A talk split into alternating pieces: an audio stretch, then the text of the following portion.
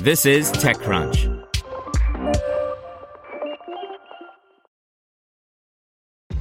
This episode is brought to you by ShipStation. You know, folks, I'm all about working smarter, not harder. Running a successful e commerce business can be really convoluted, and honestly, you have enough going on, so I want to introduce you guys to ShipStation. I love using ShipStation because it makes it so much easier to automate all my shipping tasks, and I can manage all my orders in one simple dashboard. Work less and ship more with ShipStation, the innovative tool that helps turn your shipping challenges into opportunities for growth. Go to shipstation.com and use code TechNews to sign up for your free 60 day trial. That's shipstation.com code TechNews. This is TechCrunch. Zenfi takes in new funding to bring Mexicans some financial peace by Christine Hall.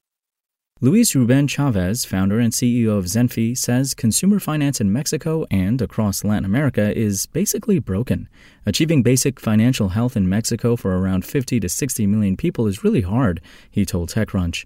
Two out of three Mexicans have a subprime credit score with basically no tools to improve. Financial technology has exploded in Mexico and Latin America over the last couple of years, driven by startups and venture capitalists, in part because founders like Chavez, whose background is in consumer financing, think there has to be an easier way to help people get financing without charging over a 100% annual percentage rate on credit card and personal costs.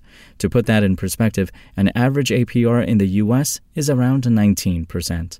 So, seven years ago, Chavez started building the free super app Zenfi, a financial health platform that he describes as if Credit Karma, SoFi, Marcus, and Copilot Money had a kid, it would be us. A top feature of the platform is what he touts as the lowest interest rate in Mexico, an average of 19% APR. Zenfi also offers free credit tracking and integrates with open banking. It also plugs into the country's tax system so that users can access tax returns and filing tools. One of the newest features is a personal finance manager. App users answer some questions, input their financial data sources, and get long term personal financial planning, Chavez said. Seven years after creating Zenfi, the company has more than 3 million users, many who use the platform to consolidate and pay off their debt from another bank, he added. It has distributed over $100 million in loans, has a 3.4% default rate, and $10 million in annual recurring revenue generated from interest rates, small fees associated with credit score checks, and commissions from the investment products. Not only has the company been able to show profitability with that business model, but it also achieved that having previously raised less than $3 million.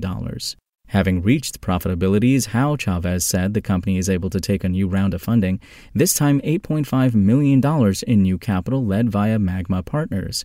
Cometa, Redwood Ventures, Polygono, Connie and Company, and an AngelList syndicate led by Peter Livingston participated as well. Chavez intends to deploy the new funds into dozens of features in the pipeline, including debit and credit products. He is also eyeing three countries in Latin America where he feels Zenfi's business model will do well. In addition, Chavez will hire more people to add to Zenfi's 60 person team. Right now, we have the biggest fintech lending licenses and personal loan company in Mexico and a benchmark for volume and portfolio quality, he said.